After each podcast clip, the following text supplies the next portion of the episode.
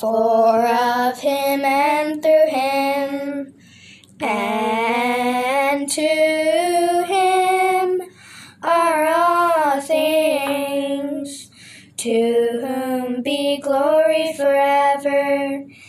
Amen. Romans 11 36.